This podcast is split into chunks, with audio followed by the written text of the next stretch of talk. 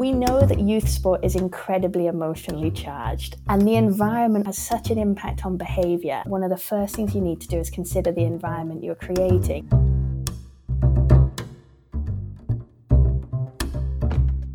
Welcome to episode.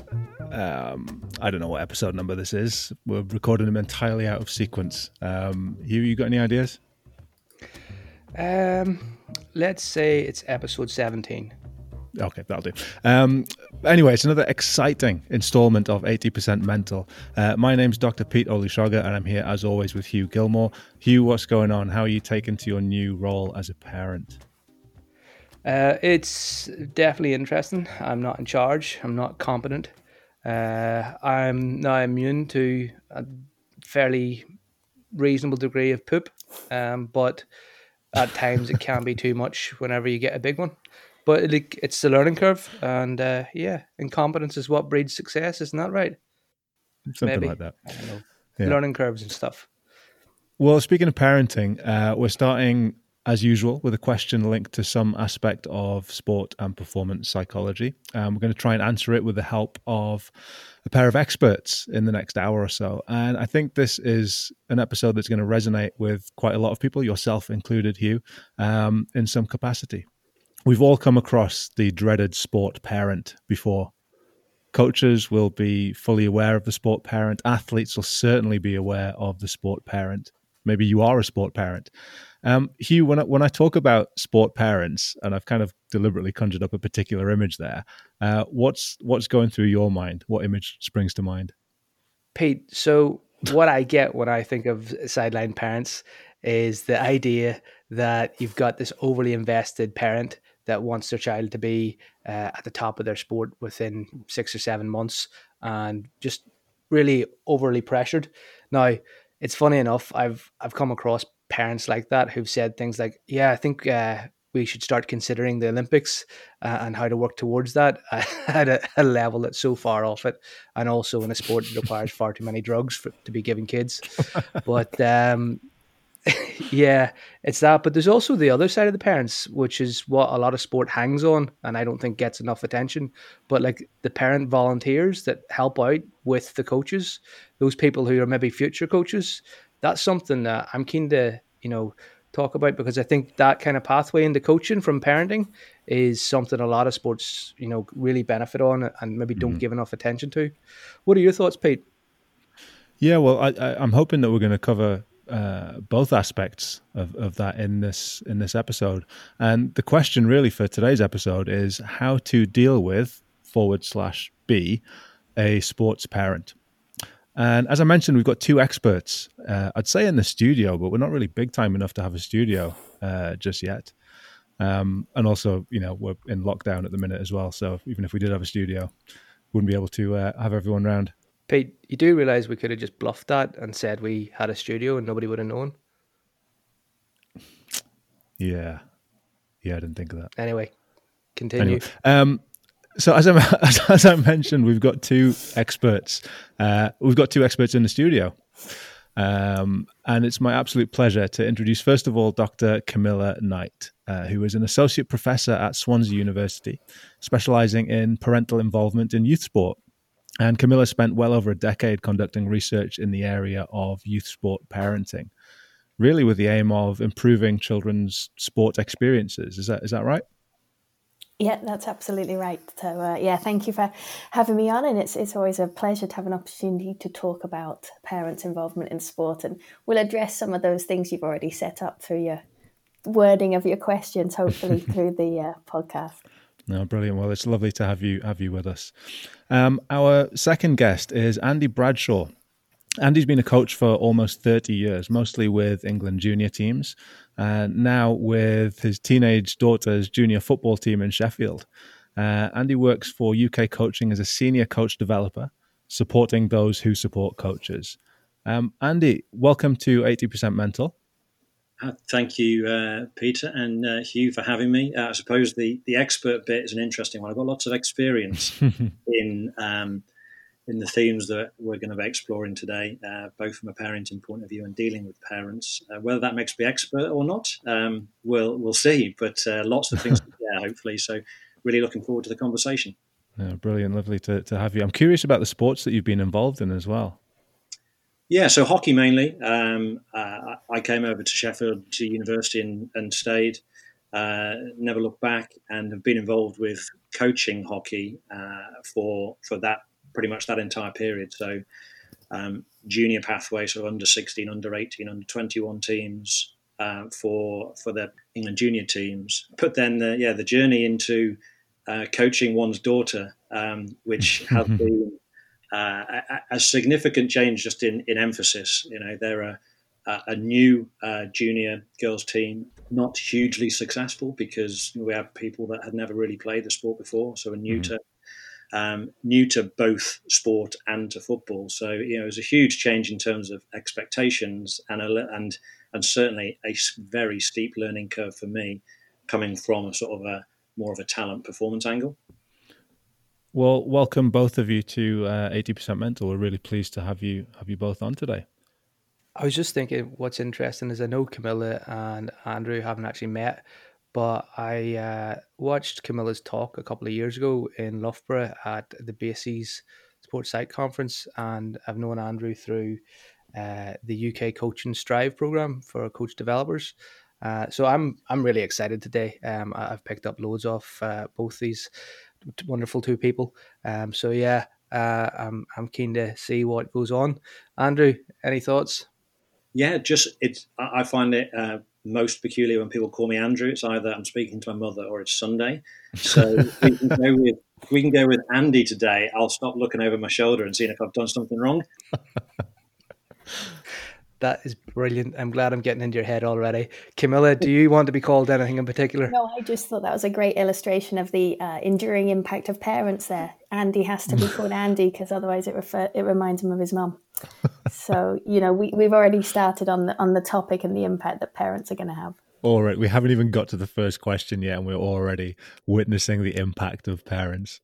So, I mean, we'll, we will get to we'll get to the first question now, and I want to start really with you, Camilla. A, a, a, brief glance at the literature in this area of sports parenting will tell you that parents of athletes have got a pretty important role to play in their kids' experience of sport and, and physical activity. And as I said, I painted a picture of the dreaded sport parent at the start, which was kind of tongue in cheek. But there are a lot of ways in which parents' influences can be damaging. Uh, on the flip side, though, there are a lot of ways in which parents' influences can be extremely positive in terms of their uh, child's experience. Um, big question, but what does the research tell us about all of this? Unfortunately, the research tells us it's complicated. Um, for a long time, we've we've definitely tried to categorize certain parental behaviors as good or appropriate, and generally we would talk about those as parental support. Um, and anything that was kind of classified as parental support was seen as having a positive impact, leading to you know children having greater enjoyment in sport, participating for longer, having more opportunities to reach their potential.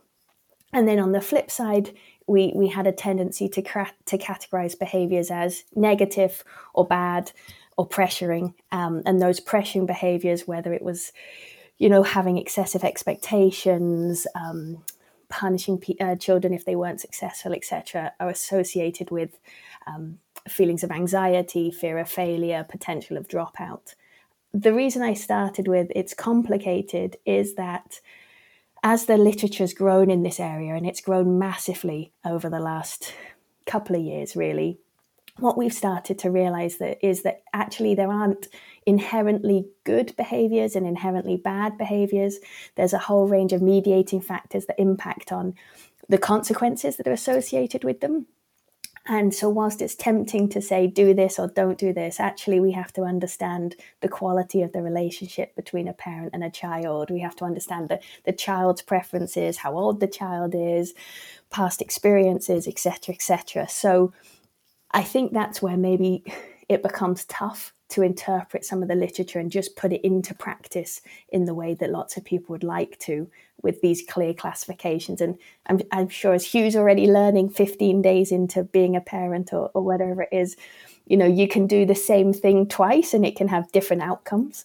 Um, and, you know, we definitely see that, you know, it's a very individual experience within within sport parenting. And you mentioned a couple of uh, mediating factors there. I, I, wonder if you could just give us an example of maybe what you mean by that.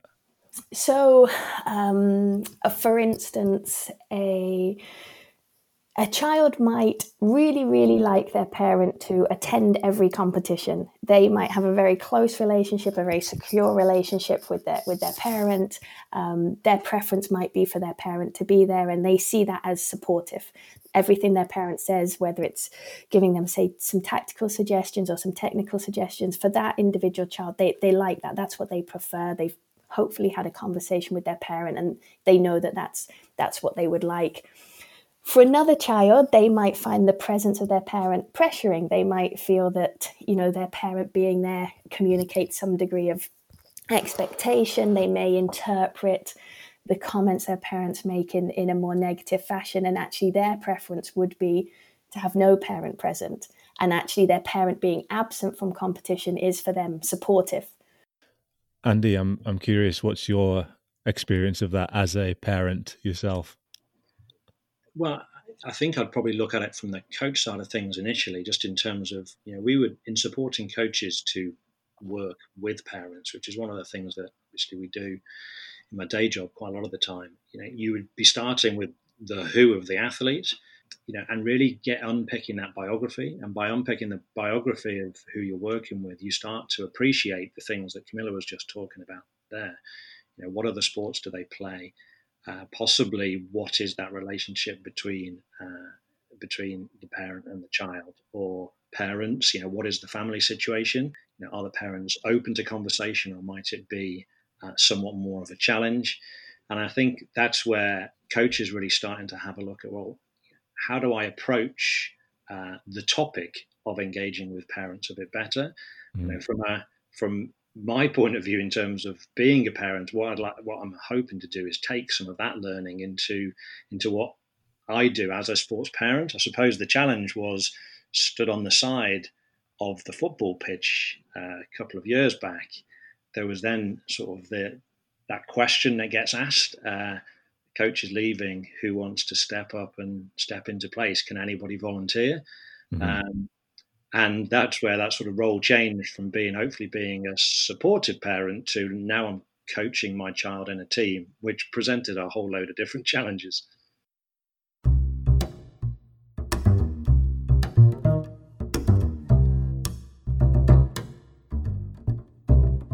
So I, I just really interested in what Andy mentioned there in terms of, you know, from a coach perspective, making sure you get to know the, the athlete or the child that you're working with, and then expanded there to the importance of getting to know the parent. And that would be one of the key things we would know from the literature.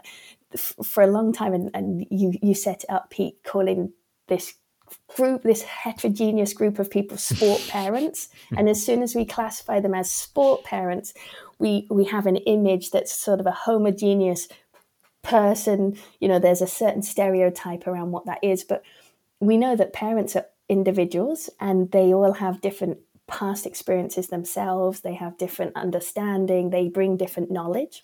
Um, and so you know just as a coach would go about trying to understand an individual child or you know an adolescent understanding the parent and recognizing that they bring different experiences and different skills and working with them as an individual is really really important. You know i've already found since i became a parent the number of times i'm just referred to as mum and it's almost it feels dismissive that the people I'm interacting with aren't trying to know me as a person. I've just become mm-hmm. mum. And when we talk about sport parents, it's the same sort of approach. You're now just a, a group of people that we're classifying, you know, together rather than saying actually you're an individual who can help, who can volunteer, who can bring your own knowledge and, and experiences. So, you know, I'm just aware that some of our listeners uh, don't have a background in psychology, and also I'm trying to bluff the fact that I can't remember what homogeneous means. So, uh, could you explain that for the the people like me who maybe can't remember what big words mean, please? I, I, was really just trying to sound fancy. No, just trying to make the distinction between treating everyone the same and ev- assuming everyone's, you know, the same um, versus everyone's different. So, you know, obviously when we're talking about sport parents, if you will, if we were going to categorize them, within that group of individuals, there's multiple differences. Um, and rather than just assuming everyone's the same, which is unfortunately what in the past has been the approach to working with, not dealing with, working with parents has been, you know, very much we can just treat everyone the same, but we, we need to see the individual. Yeah, it's it's interesting that you know we talk about treating everyone the same as parents, but the opening gambit from both of you was just the complexity of understanding the biography from from Andy, and also understanding actually the messiness or com- com- complexity of you know it depends on the parent child relationship, it depends on the action, and actually it depends on the the the context and as well as that the the consequences, both good and bad, of the same action could be different. So yeah, this is going to be one of those podcasts, Pete, where it gets a bit messy. So uh, yeah, what are your thoughts, Pete? I think it, I think it could, yeah. Um, again, you know, I, I have I've deliberately set this up in terms of the sport parent being this kind of uh, overburdening um, person who's kind of interfering with their child's sport and kind of is a, a, pain for the coach to deal with. Just as a way of kind of setting up this conversation to talk about some of some of that complexity that, that Camilla and Andy have both have both mentioned. But I am going to stick with it because I, I like this this image. Um, and it reminds me of um, you know when I was when I was a little bit younger, I used to go and watch my little brother playing football, and he must have been like 10, 11, something like that, maybe even younger. And I remember watching a game one time. This was up in Gateshead, and uh, I remember watching one of the parents just yelling and screaming at this one kid. Like he was a goalkeeper, and he'd made a mistake. Right, he'd let the goal in or something, and uh, even me just saying that, I can guarantee that you have an image in your mind of what's going on in this scene, right? So the parent is screaming at this kid because he's made a mistake, and this kid was like bawling, like crying, and the parent just wouldn't let up. And uh, as a, you know, I've I've, I've been a basketball coach in my time, and I've seen this sort of thing before as well. And I guess the point that I'm making, or the question that I want to get to, is if I'm a coach and Andy, you sort of alluded to this a little bit earlier, but if I'm a coach and I'm working hard to create a certain environment or a certain culture within my team or within my club, how do I how do I approach a parent like that? Um, is it even my job to do that? But how do I approach a parent like that and bring them on board with the way that I'm trying to to to do things? Uh, to me, it it comes down to uh, sort of expectations and how the coach uh, outlines expectations, not only for behaviours of players. So you, you, talked about creating an environment, um, you know, and uh, the coach being important in terms of uh, understanding what type of environment they want to create, how the players might uh, contribute to that, how the coach themselves contribute it, plus other people in if you're fortunate enough to have a coaching team. Um, but then conversations with and and collaborative conversations with parents about what does that look and feel like on the sideline. Um, so, you know, that might be, uh, you know, it would be possibly one of the things you'd address in a sort of a parent or a team meeting, uh, maybe at the start of a season. You know, I, I recall when I started coaching the, the junior football team, it's like, well, know, let's get together and talk about um, the expectations from me as a coach. So, uh, what were we trying to achieve? What was how are we going to organise things like substitutes during the game? You know, trying to have sort of equalish playing time for all other players. Um, uh, that it was about you know, the process in terms of individual development and not necessarily about winning. Um, and with that comes, well, what are the expectations from the parents? I think if you set up those expectations, and some of that is around what is expected and what's not expected. So you see plenty of signs around, you know, supportive from the sideline and not overly coaching, uh, because it's the coach's responsibility to do some of the, the, coaching, and it's the parents to provide some support. But mm-hmm. notwithstanding all of that, you know, parents will become overly excited. It's a game of football. You know, they they see what uh, what happens in the Premier League, and possibly they see what some of the coaches do and the managers do in the Premier League, and sort of think that that is that's what's required. And I think those challenging some of those assumptions um, and being strong enough that if you see behavior that isn't acceptable to be willing to you know have a conversation. And that's tough. It can be really tough just in terms of saying well actually we've spoken about this. Um, you know we want we want support but we certainly don't want negative stuff coming from the sideline and actually just an abundance of noise might be hugely distracting to players mm-hmm. I, I just interested, Andy. You mentioned um, early on in that, that response there around the importance of the environment, and for me, that's a really key one here. Um, when we when we look at the literature and when we talk to parents, and I've I've had the great fortune of talking to a few thousand parents around around this topic now, is it's very easy when we look at the sidelines to to place individual blame, and I, I'm in no way implying the situation you've just described there, Pete, is a is a positive one. If you've got a child crying, that's clearly not what any of us want to be achieving. But mm.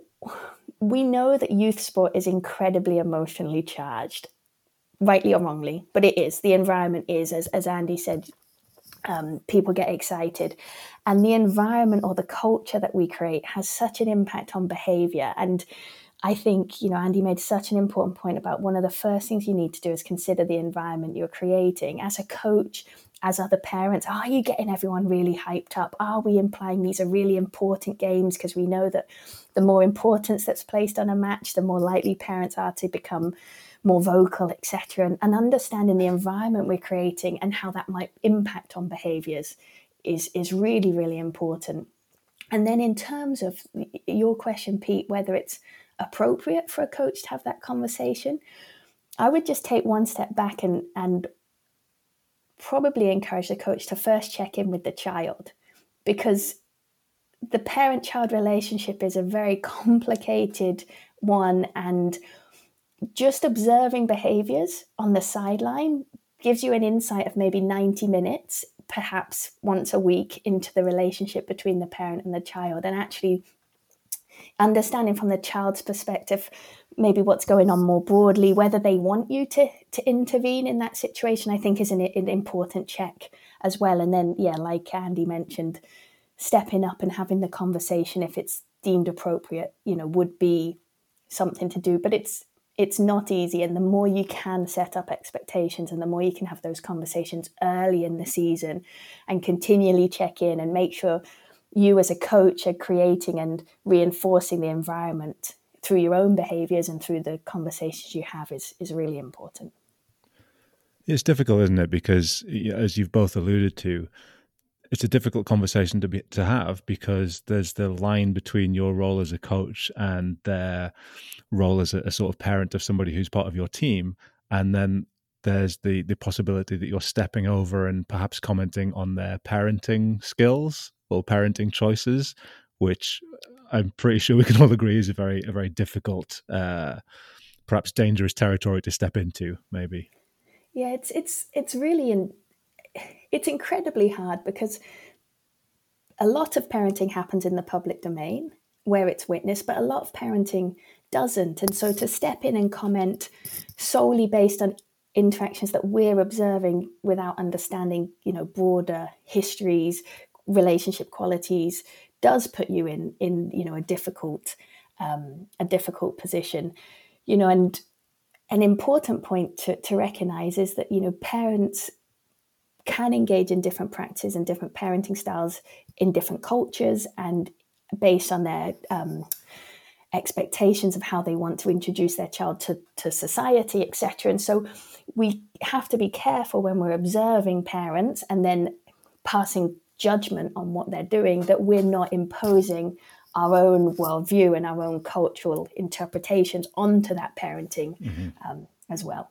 Yeah, I think one one of the other areas we've looked at is helping to support coaches in terms of not necessarily managing parents, but coming up with ways in which they can engage parents, which might be uh, not a distraction, but give them something to do on the sidelines. There's been some great ideas coming from lots of the different lockdown um, sort of webinars and, and, support that coaches have had. So, you know, some examples would be you know, actually give them a task. So, counting, you know, something that you're doing uh, from a process point of view in the game. So, I record, you know, how many times have we got four or five players in the box. So count those. Actually, give parents like a, a, notepad and pen and do a little bit of basic notation analysis.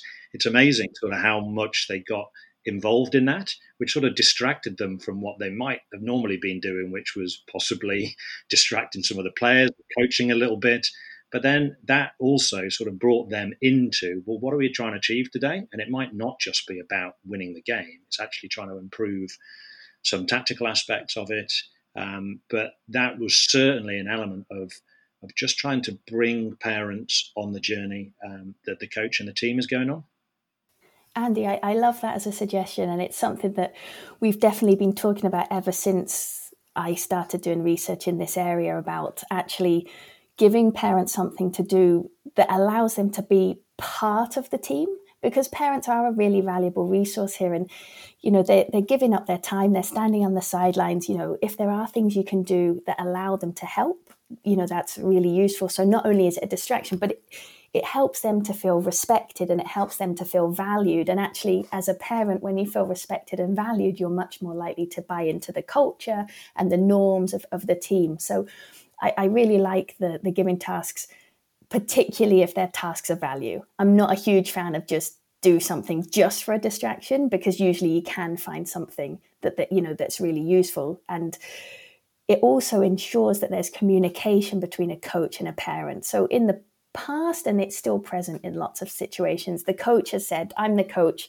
Parents stay at arm's length. I'm not going to tell you what we're working on. I don't want you to know what the tactics are. You know i'm in charge. With you know i'm leading this competition this match etc but actually if coaches have a conversation with parents before a game and say you know this is the tactic we're working on or this is what we've been doing in training and this is what we're going to try and try and work on can you keep check on this? Can you see how many times we do it etc straight away you've brought parents into the game, you've given them something to help distract them from maybe some of the emotions, but you've also given them the key information on which they can then provide feedback after a game, which is useful to you as a coach.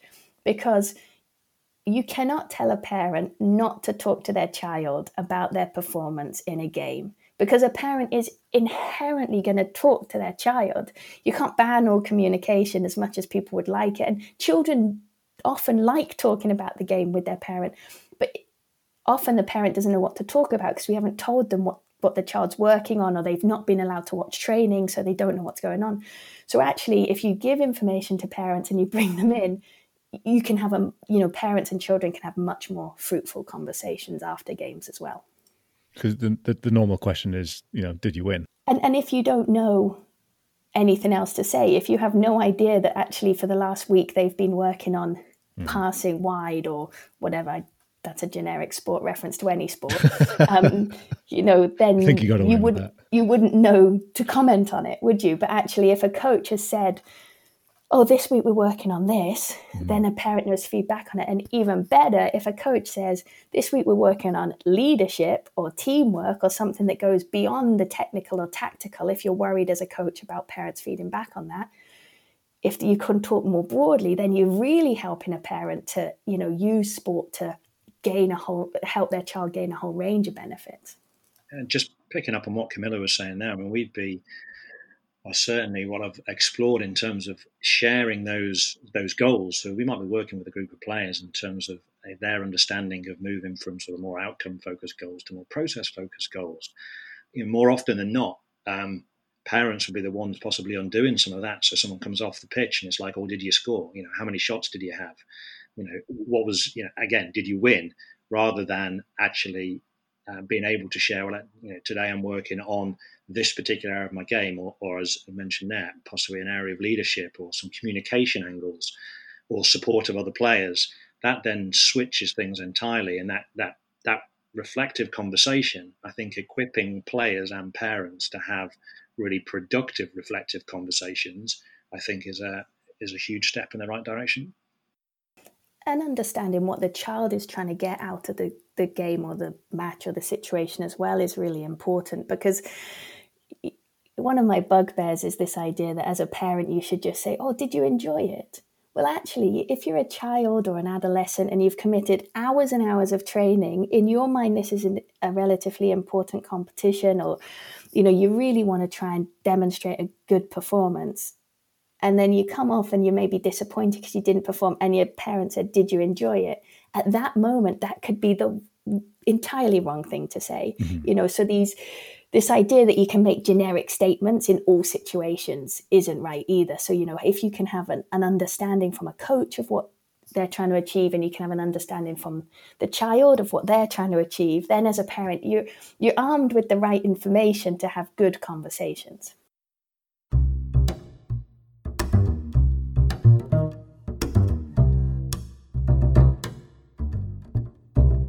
We are here with Dr. Camilla Knight and Andy Bradshaw, and we're talking about sports parenting. And already we're only sort of 20, 25 minutes in, and we've heard some absolutely fantastic examples of the complexity of sport parenting, how behaviors aren't necessarily just good or bad. There's a whole layer of complexity underpinning that. And we've heard some really fantastic suggestions as to how coaches can engage parents and arm them with the skills to be able to uh, engage their, their, their kids even more. Hugh, what have you been hearing? What are you taking from all of this? You know, what really struck me in the last uh, dialogue between uh, Camilla and Andrew there, um, and I love it when the guests come on and just have their own conversation and, and we can sit with popcorn and listen because it makes our job so easy. But what really struck me was this idea of shared mental models and goal setting, which we covered in, in season one. Um, and the idea that you know you want to know what the kids' goals are for the sport, so that you can then question and feed back to them on that. You want to know what the parents' uh, goals are for the kid as well, so that you can help engage them and and and, and create this idea of I know what they want, but also then I know what the shared mental model is of of what they think they want and what my idea is, so that we can create a good, uh, you know, a good atmosphere and culture. So it really is about sharing our dreams and hopes, I suppose, with each other. But I have a curiosity here. Being in the world of sport, I know loads of people who get into it uh, and are coaches and things like that and have various different expertise and qualifications. And I think that sport's an important thing. I want my child to participate in sport, but I also want them to do well and have a good coach. And I, I don't know, like, whenever they get to the age of taking up sport, should I get involved with the local team as a coach, or should I just actually, as a parent, step away completely and say, like, you're your own person, you know, you do your own thing. If you want to be some sort of artist uh, instead of a, a sports person, go do that. That's cool too. Like, how much involvement? Because everyone who's listened to this most likely has some involvement or understanding with sport and wants that, but should you get involved and be your kid's coach or should you not should you step away completely and let them develop as an individual? What are your thoughts on that, guys? And Andrew, like, I'm definitely looking at you in this one because I think uh, this is a bit of a what have you been through kind of moment for you. No, uh, definitely. And, you know, should I? Well, I mean, I have, whether that's the right answer or not. Um, but I suppose it's interesting the journey that, that my eldest has been through. So, I've been involved, as I mentioned before, in, in hockey uh, in terms of coaching, obviously being away from home quite a bit as she was growing up. She she knew sort of my role and what I was doing in, it in some of my hockey coaching career, um, but showed very little interest uh, at all um, for probably the first 10 years or so. Um, so I explored some other things. Uh, she did some climbing for a bit. She did a bit of horse riding. Athletics, so quite a lot of individual activities. Um, and you know, it was always one of those sort of frustrations of you know, does she not like the team angle? You know, what is it? You know, but I certainly made a very conscious decision not to force anything. You know, she was she was in that environment, so she would visit some of the training, whether it was at a local club or whether it was sort of England session. She would see what's going on, so she sort of knew what it was all about. And then, you know, just interestingly enough, just the way that things happen and the way that obviously individuals, um, you know, are influenced by others as well. A few more of her friends start to get involved in the local football team. So that was the the route in. It wasn't necessarily I want to play football, Dad. It was actually my friends want to play football. I want to be with them more. It wasn't football for football's sake. It was actually just um, you know the social aspects of it.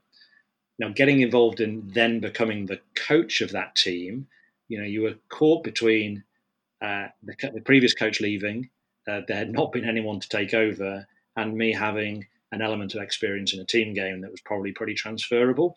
And I was definitely caught in there. Well, I could probably do an okay job of this. Um, now, bearing in mind that our set of results once I took over was pretty horrendous, whether that is actually true that I could do an okay job. Um, we had a we had a losing season, like a fully losing season until the final game where we drew a game. But you know, again, that was that was around me changing my expectations around what what coaching meant. You know, we had more players at the end of the season than we did at the start. Um, we had more people, more young girls playing that have really not not been involved in the sport previously. Possibly the challenge for some of the parents who might have been involved with other siblings playing sports elsewhere was struggling with that sort of we're losing every week. Um, and that was where that the conversations between us and them were well let's just you know reassess what the what what the purpose of this team is here it's it, of, of course we would like to win um, but we are on a we're on a journey with girls that have never particularly played at all before um, so it's going to take time. It's going to take a whole lot more support than you might realize. And that is going to be crucial in um, picking up from loss after loss after loss and, and carrying on going. But, you know, they, they coped with that. And, you know, it was, it was a very uh, rewarding journey and challenging journey for myself. Um, thanks for sharing your story there, Andy. It sounds like you're an incredibly reflective um, person as, as a parent and a coach and, and obviously you adapted as as needs be. And i think what you highlight there is the importance of knowing your child. And so in response to your question hugh when you say should i coach? For me that's got to be a conversation with your child about whether your child would like you to be involved. And it should be an ongoing conversation because they might like you to be involved until the reality of you being involved hits. Um, or they might not want you involved and then they realize that actually they'd prefer you maybe over another coach. So for me, it's definitely always about a constant process of reflection and dialogue. And there's no don't do it or do do it. Um, you know, I know some parents, as Andy's mentioned in his own situation where it's worked really well. It's facilitated stronger relationships with the child. It's given opportunities for many children to play that wouldn't have wouldn't have been there. And then on the other side, there's you know I'm aware of situations where it just hasn't worked out. I think you know the key is what would your child like, and that obviously then leads into a question around what age you're thinking your child is is going to start sport because you, you said when they start sport, so they might start in some recreational, very laid back sport when they're four or five. Um, or you might be talking more, more kind of organized sport when they're 10, 11, 12, um, that sort of age. So, you know, there's a few things I would say you want to, you want to consider, but it's definitely not a do or don't. It's uh, an ongoing reflection around what works for you and your child and your family. Hmm. It's it's interesting because as a sports psych, one of the things that occasionally happens is you get contacted by the parent to work with the child, and as soon as that happens, uh, my my gut reaction is get the get the child to email me. Because I don't I'm not going to work through a parent. If the if the child wants to speak to me they can you know uh, make the contact as opposed to the parent. And I think there's a lot of this pushy parents, but that actually even happens more so with coaches who are parents as well who are then soliciting sports psych support, and it just gets very messy very quickly. Um, I think mm. you know the context around those those answers of actually considering it over the lifespan is, is a great takeaway point um, because undoubtedly it will change. Um, Pete, have you any thoughts on you know coaching here and the difference between elite and and you know I suppose recreational or participation sport and coaching? What are you thinking about this? Yeah, it's it's funny because it reminds me of uh, something that was in the news a couple of years ago, and you know, you're talking about pushy parents and the idea of elite youth sport as well. Um, and I think it was it was 2019. Manchester City came under under fire, and they're they're by no means the only ones, but they came under fire for having an under fives elite team. Now we can get into the idea of elite youth sport and how much of a nonsense that is but you know they were training like three times a week and treating these kids like professionals uh, allegedly. Um, but i can look at that and see that it's absolutely madness. Um, why is it that you think that so many parents are happy for their really young kids to be exposed to that sort of environment? Hugh you just mentioned um, you know parents asking for uh, help from sports psychs for their for their kind of really young kids, almost as if it's like a professional sport at the age of five. You know, why do we think that parents are, are so happy for their kids to be exposed to that sort of thing? I think it's really I think it's really tough for parents because as soon as you have a child, you're in an environment where everything is compare, compare, compare. And increasingly within society, there's been this idea that the the more sport, um, the more organized activities your child in, is in, the safer they are because they're around more adults who will keep them protected. And you're doing a really good job of parenting because you've got them all, you know where they are at all times, and it's very regulated. And it's it's the antithesis of everything that actually we know children would like, you know, freedom and just active play and opportunities to be creative and, and explore. But the messaging out there is very much you're a good parent if you are providing opportunities and you're encouraging this. And whilst people are offering that, whilst people are offering an under five team, and there are coaches who are willing to say to parents, "This is a good thing," and you, sh- you know, your child will do well here. I can understand why a parent would be drawn into that mm. that culture because they're now in an organized sport. There's people who are in a power type position, in a coaching role, telling me this is something that's good. There's a number of people encouraging it. And we assume, and in the sports psych community, we know a lot about the issues of early specialization and, you know, this pressure around elite sport that information isn't as broadly circulated outside of our community as maybe we we think you know to assume that every parent is aware of the consequences of this early specialization, I think is is to assume a bit too much. So so for me it's it's the culture the responsibility has to be with the coaches and the organizations who are consist- consistently you know offering those opportunities and then also there's a role for, for us maybe as a community to make sure as much as possible when we are engaging with parents we're we're helping them to be aware of the potential negative impacts yeah, I was going to say because we have a, a, a, lot of sports psychologists and trainee sports psychs listening to this, and you know I think that's a really important point that you've just brought up. That lots of the messages that we as a community are familiar with aren't necessarily uh, as as well known outside of sports psychology. So perhaps it's part of our role, or a really important part of our role, to educate parents and to work with coaches to educate parents on some of these some of these issues.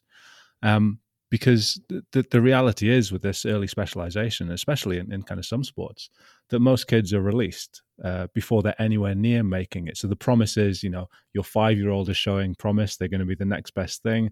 Bring them along to our elite sports academy, etc., etc.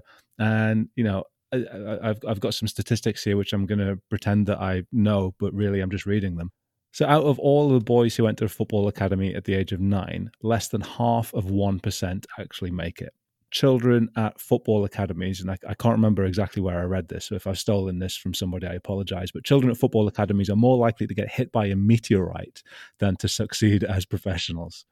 You know, in the US as well, we've got for men about three, like literally three out of 10,000 male high school basketball players will be drafted into the NBA. That's about 0.03%. For women, the numbers are similar. One out of about 5,000 players, 0.2% will be drafted into the WNBA. Maybe one in 200, 0.5% of high school senior boys playing interscholastic baseball will be drafted by a Major League Baseball team. These numbers are infinitesimally small. And we have the problem of what's called identity foreclosure here. So a child develops an identity around being a footballer or a basketball player or whatever the sport is, but hasn't really explored those other options. So when they're eventually told they're not good enough, which let's be realistic is like 98% of all kids, that can have some really devastating effects. My question to, to, to both of you really is well, what's the parent's role here? Well, first of all, what's the parent's role? But how can psychologists again work with clubs and coaches and parents to address some of these these real issues. Can I jump in first? I, I suppose you, are saying what's the parents' role. I mean, there's definitely a the, the coach role in this as well. So you talked about um, psychology uh, or the work behind psychology, not necessarily uh, you know, uh, feeding out into that, that wider um, wider worlds, um, but the understanding around talent identification and development. You know, even uh, coaches across a range of different sports appreciating that um, the constraints that early specialization will, will put on child development. You know, really looking to try and encourage you know more players in better environments for longer would be you know, a, a, a definite sort of watchword for what our um, talent development systems should look like. And I suppose what that comes back to is if parents have more of an appreciation and possibly aren't drawn in by the lure of getting a Premier League contract or playing playing in uh, playing in the NBA in the states.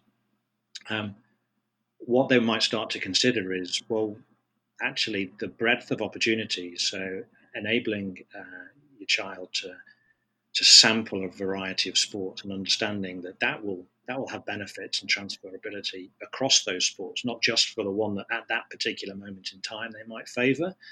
Um, but then that comes back to all of the things we've just spoken about. You know, who's doing the sport? You know, is the is the parent living the the child's sporting journey vicariously? You know, is it I want them to get involved in a sport because it, that was my sport and I didn't succeed? Uh, pushing them down a particular route because uh, you know that's what you want to report in your you know your parents WhatsApp group or on Facebook, and you want to actually might get into this academy.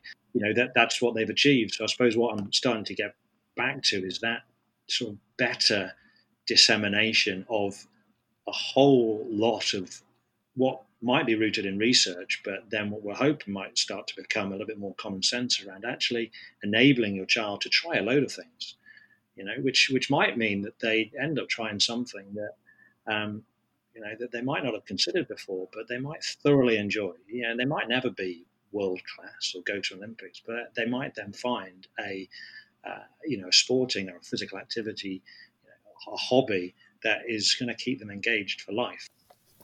I just um, have a few different points. My first one is I like your meteor reference, Pete. Mine is always you've got more chance of being struck by lightning than becoming a, an elite athlete. So it's always good to have those those to go to. But um, picking up on Andy's point there around sampling and the literature definitely supporting that, and hopefully common sense supporting that as well. I, I think we do have to be slightly careful with not just placing another set of demands on parents, which is now don't encourage your child to do one sport where actually maybe it's local and you can keep going quite easily. Now you've got to find multiple sports to get your kid to, and there's the potential that you overschedule them in an attempt to get them sampling all these different things. So we do have to be careful around the messaging because some parents can only afford one sport. They can only, whether it's time or um, finance or you know balancing multiple demands from different children and work. And so we also don't want to set them up with a message that if your child only does one sport for for whatever reason that's that's also bad you know? So I, I think we do need to be careful with there with that. And actually what I'm a really big advocate of is multi sports from an early age like within one venue. So maybe your child goes to a football academy but at that football academy within a training session, one day they might play rugby, or one day they might do some gymnastics type work, you know, so mm-hmm. that actually there's a convenience for the parent that this is the local club, this is something I can get my child to, but they're still able to to sample a, a number of sports because we do have to be careful that we're not talking to a certain group of people who are able to facilitate engagement in multiple opportunities there. Um, the other thing that, that I wanted to pick up on is we've fallen into the trap in this conversation of assuming that the measure of success through an academy is becoming a professional player, which is how we tend to judge those academies. But but actually, as sports psychs, as coaches, one of, and as parents, one of the key things we can do is try and shift how we're assessing success through an academy. So, what only one player might get a professional contract, but actually by having the opportunities within the academy to travel, you've maybe got a better understanding of geography, or you've had an opportunity to engage with different people and gain life experiences that maybe you wouldn't have had access to. You know, so I think we also have to be careful in terms of how we're communicating what you should get out of out of an academy and maybe as a community we can also work to shift you know how we're evaluating success within those settings so that when children are released which inevitably they're going to be it's not necessarily seen as the as devastating as it currently is because they're able to leave with all these other wins that they've had not just you know the fact that they didn't get their professional contract. Yeah I, I completely agree with that. I think that's a really important point and I think the point that I was that I was getting at was more, I suppose, that if their identity is tied up with that success and being a footballer or a basketballer or whatever, then that's when we can end up with, with with, problems. So it's interesting hearing you both talk about exposing kids to multiple sports and not just kind of tying it into one sport. Whereas, you know, Camilla, I think the point that you just made is a really, really valid one. That it's not just about the sport; it's exposing children to multiple things. I can't think of a better word than things. Uh, multiple experiences, multiple things, so that it's not just about the sport. So you mentioned the travel and the communication and all of those different types of experiences that aren't tied up with sport at all. And maybe that's part of the parent's role as well, rather than just okay, well let's kind of let's you know take you and, and do badminton and football and tennis and whatever. Um, let's take you and do some. Well, again, we're kind of falling into the trap of making them do lots of different things, but you know, exposure to music and theatre and reading and, and, and whatever. Um, I think that's kind of probably the, the, the, point that I was making. Did, did you want to come back on that as well? No, I just I, I would actually forgotten in the question that you talked about identity foreclosure, and and I um I, I agree, and I think one of the roles a parent can play is even if it's within their sport, but hopefully through exposure to other opportunities, such as those ones you've just listed. As a parent, you can emphasize different things too, and you can encourage different activities. So yes, you might be playing a lot of sport, but as a parent, can you then facilitate the opportunities for those teammates to come over and you go off and do something else? Or can you talk about the different benefits that you've got? I always come back to I grew up playing tennis, and my mum always used to say, Oh, the reason that you do well at exams is because you've learned to concentrate from playing tennis. And to this day, I still believe that. But the reason I can concentrate is because I grew up playing tennis, because she said it so many times. It must be true then. yeah, you know, she's my parent, of course. Um, so, the you know i think as a parent the, the way you communicate and you, the way you talk about what you're getting from the sport can also help to diversify what you, you think you, you're gaining. You, you you you've been sat there quietly listening. What, what are your thoughts on all of this? I suppose the strong opinion that uh, has been shared to me and maybe i hold it as well is that the idea of an under five uh, elite football team uh, and especially where underage players being brought from different countries and leaving their family is actually just a legal form of child trafficking. Um, so put that in your pipe and smoke it. is, is what what I think a professional sport that does that. But look, we're all about uh, varied opinions here, so I'll move swiftly on. Um, Probably best but but it is interesting because if you go back to like the incident with Sur- Suarez, I think I'm saying that night that correctly, where he bit the uh, opponent, Lu- Luis Suarez. Suarez, that's the one. Apologies yeah. for my my linguistic skills are not good, but again, you know, there was the what a demon would do this, and I think we've all done things, you know, in the heat of the moment in sport that are that are not the way we should or want to behave. But also, there was a story. Yeah, I've never bitten how, anybody you obviously didn't care enough. Um, but but but I think the thing is that if you look at the backstory of his upbringing and being isolated from his family and going off to play professional football, you imagine how does that actually affect the development of somebody's socialization skills and how hmm. do they develop and learn right from wrong, good from bad, without this kind of external authority where they're judged by more than just their sport you know, because a, a football academy is only going to judge you in your sport. It's not going to judge you in whether or not you're a good human, which is what your role of your parents is.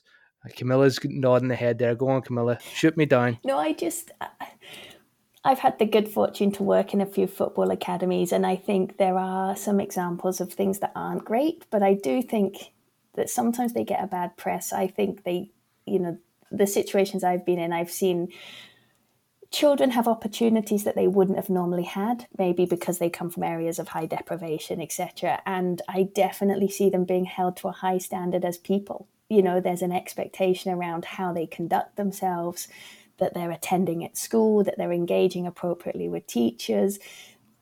So I would say that in some instances, or at least the instances I've been in, that that being in an academy has really been beneficial in reinforcing some right from wrong, if you will. Now, I'm not saying that was the case in the situation you're talking about, but but I do think it's easy to judge from the outside. Um, but I do think there's some academies that are doing, trying to do a really good job around person development as well as athlete development.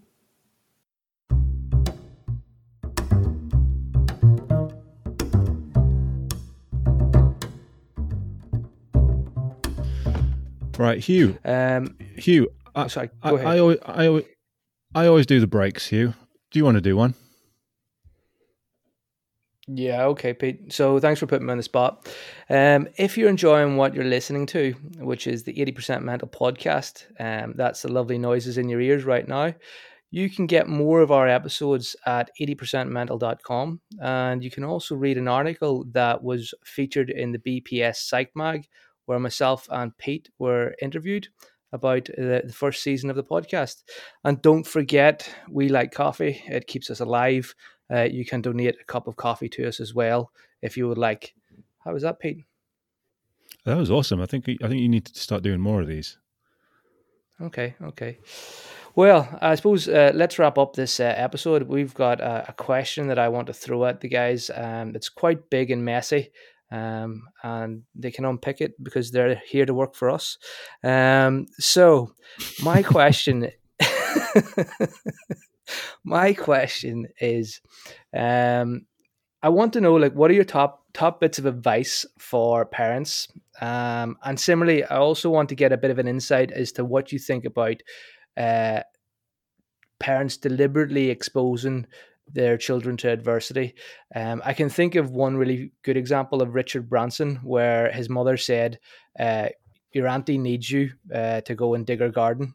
Um, there's the bike, off you go." And he had to cycle uh, maybe I think it was over twenty miles at a certain age to his auntie's house, and then do a load of manual labor and cycle back home, and then get sent off on his next chore.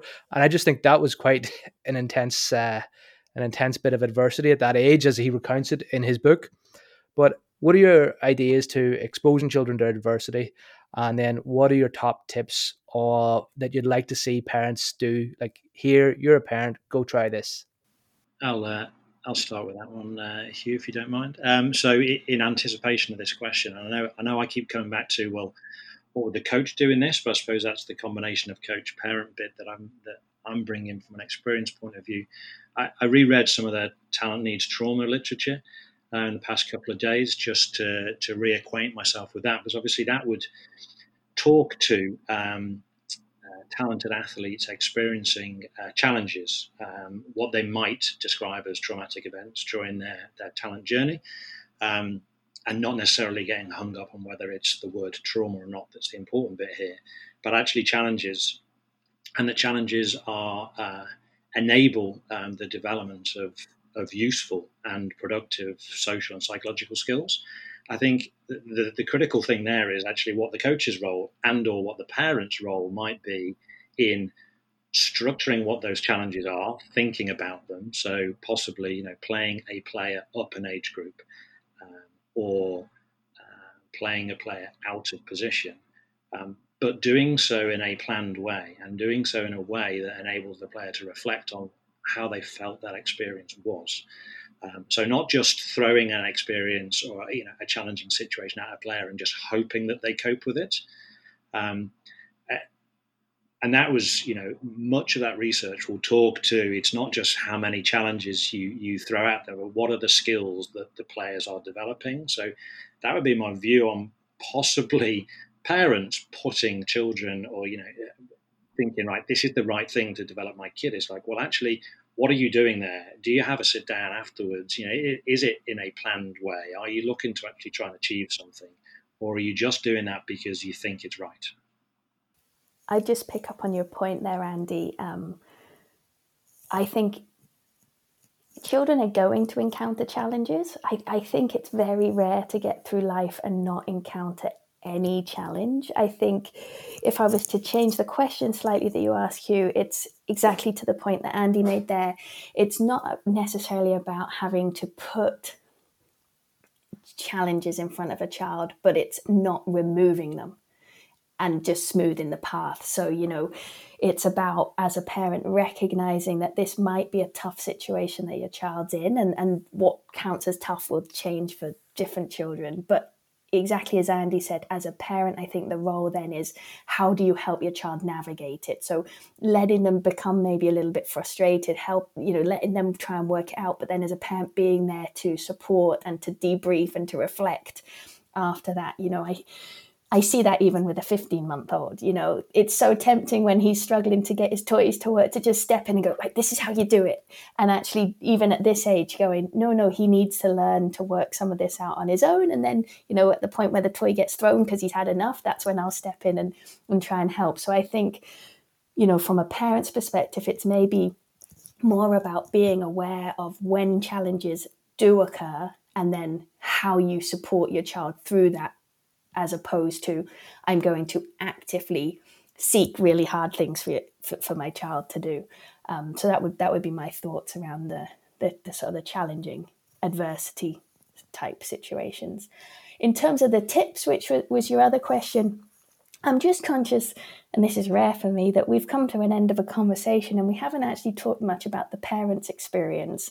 And a lot of the literature that we would would read, or a lot of the, the research that I've done has actually highlighted some of the challenges that parents have and just how tough it can be as a parent trying to navigate the demands of youth sport on top of the demands of just being a parent and then just being a person who maybe has a job and you know all of the societal expectations. So so one of my first tips for parents is very much around can you take some time to identify the demands that you're encountering and work out if you've got strategies or if you need strategies to better manage some of those demands and seeking out support for you as a parent because the more supported you are as a parent and the more capable you feel of managing the different demands you've got, the easier it's going to be for you to engage in the ways that you want with your child. Because I'm sure as parents, we've all aware of the situation that as our own stress builds, our ability to emotionally regulate and to respond to our child as we want maybe diminishes and that's obviously definitely the situation within sport. So my first tip is you know as a parent do you have the strategies and access to support to be able to manage the demands? My second one is talk to your child. Just talk to them as much as you can and if it gets awkward as they get to a teenage age think about different situations where you can talk to them whether that's out for a walk or sitting next to them so it's not kind of face to face but you know regular communication so that you can stay on the the same page would be would be my other my other key thing. Excellent. Um uh sorry i was just going to say excellent camilla. That's uh you know that's really helpful stuff and i think it's important that you highlight the the parents ability to cope as a parent you know their performance as a parent is is something they should consider and can you actually cope and with the level of stress and whatever else you have going on in your life? So a bit of self-care. I think the the message is always put the oxygen mask on yourself first uh, before you put it in someone else. Uh, andy uh, what are your top tips and thoughts on that?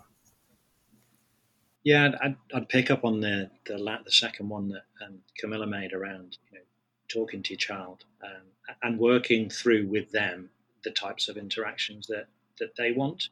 You know, so we spoke about conversations in the car after a match or after training.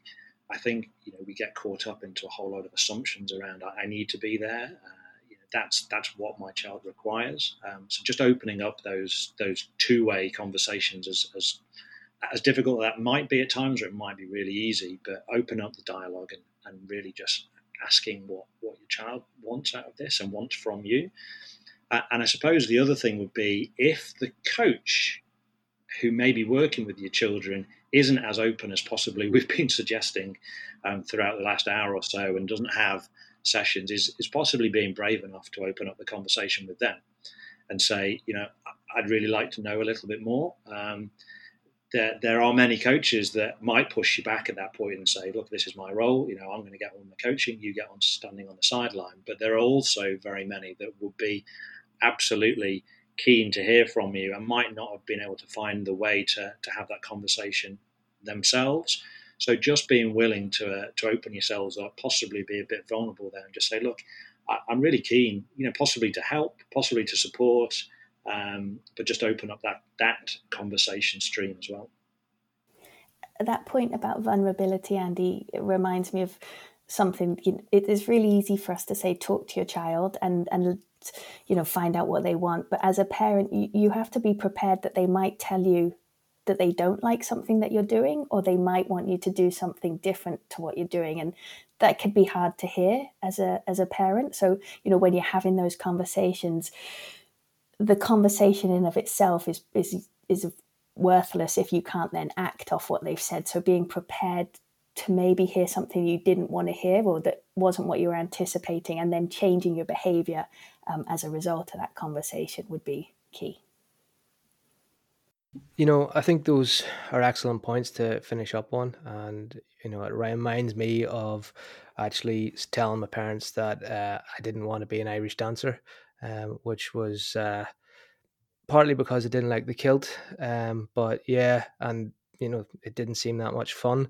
And now I actually regret it because uh, I probably would be a hell of a lot better in my feet if, if I could have danced. Um, but, Pete, what are you taking away from this? I'm definitely a better parent, and I think listeners should um, definitely send this podcast to somebody who's a parent, or if they think they might be a parent, you know, send it to them anyway and uh, share the love on how to be a better parent because I'm definitely a better parent after listening to this. Mind you, it wouldn't be hard. I've only had 15 days of practice. Pete, are you a better parent, and uh, what are you taking away? Yeah, you've got a long way to go, Hugh. Um, I, I think I think the the last couple of points that we heard there from both of these guys was fantastic. Um, you know, I loved Andy talking about the idea of putting people in pressure situations. And it reminds me a little bit of the, some of the pressure training literature. Putting people in pressure situations, are we doing it for the hell of it? Or are we actually equipping people with the skills to be able to handle those situations? Because if we're not giving them the skills to be able to do that, then we're just asking for them to come unstuck, really.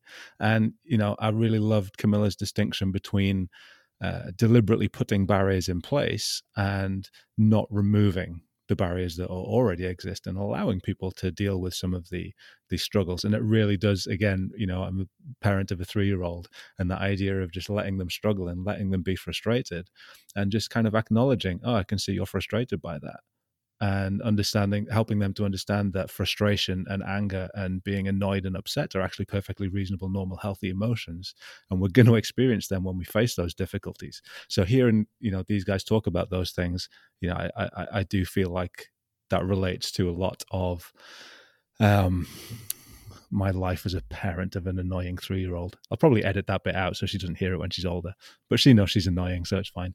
Um, but that that is uh, i'm also taking away from this the image of you as an irish dancer hugh but maybe that's another episode.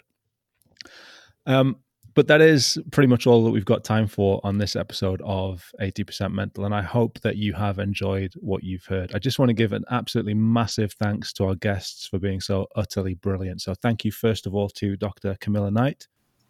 Thank you for having me. I've really enjoyed it. And thanks to andy bradshaw. Thank you, Hugh, Peter, and Camilla. Uh, yeah, great great hour and 20 minutes spent. No, thanks to you both. And thank you, Hugh, as well. Th- thank you, Pete. Uh, you've done an excellent job as co-host. Uh, we're, we're three three episodes in in season two, and it's already uh, off the hook, as the kids say. Do they say that? I don't think they say that. I don't know. I don't know what they say anymore. I don't think it's what you said. Um, anyway, whether you're a coach or a psych or even a parent of a kid who loves sport, I hope that there's been something for you. We've talked about so many things. We've talked about the supportive and pressuring or negative influences that parents can have on their child's sport experience. But we started off by explaining that that's actually a lot more complicated than just good and bad. And we talked about lots of the other influences that determine whether the outcomes of parents' behavior can be positive or negative. We chatted about what coaches and clubs can do to involve parents and engage them in positive ways, and how parents can help their kids deal with almost the inevitable disappointment that will come at some stage of their sporting careers. It um, it, it, it really has been a fascinating discussion, and I hope that you've enjoyed listening to our guests today. We'd love to hear your thoughts on the subject too, so you can tweet us at EPM Podcast or leave a comment on the website www.80percentmental.com, where you can also check out all of our other episodes. Don't forget to subscribe wherever it is that you listen to your podcasts, and we will see you next time. Well, we won't see you because it's a podcast.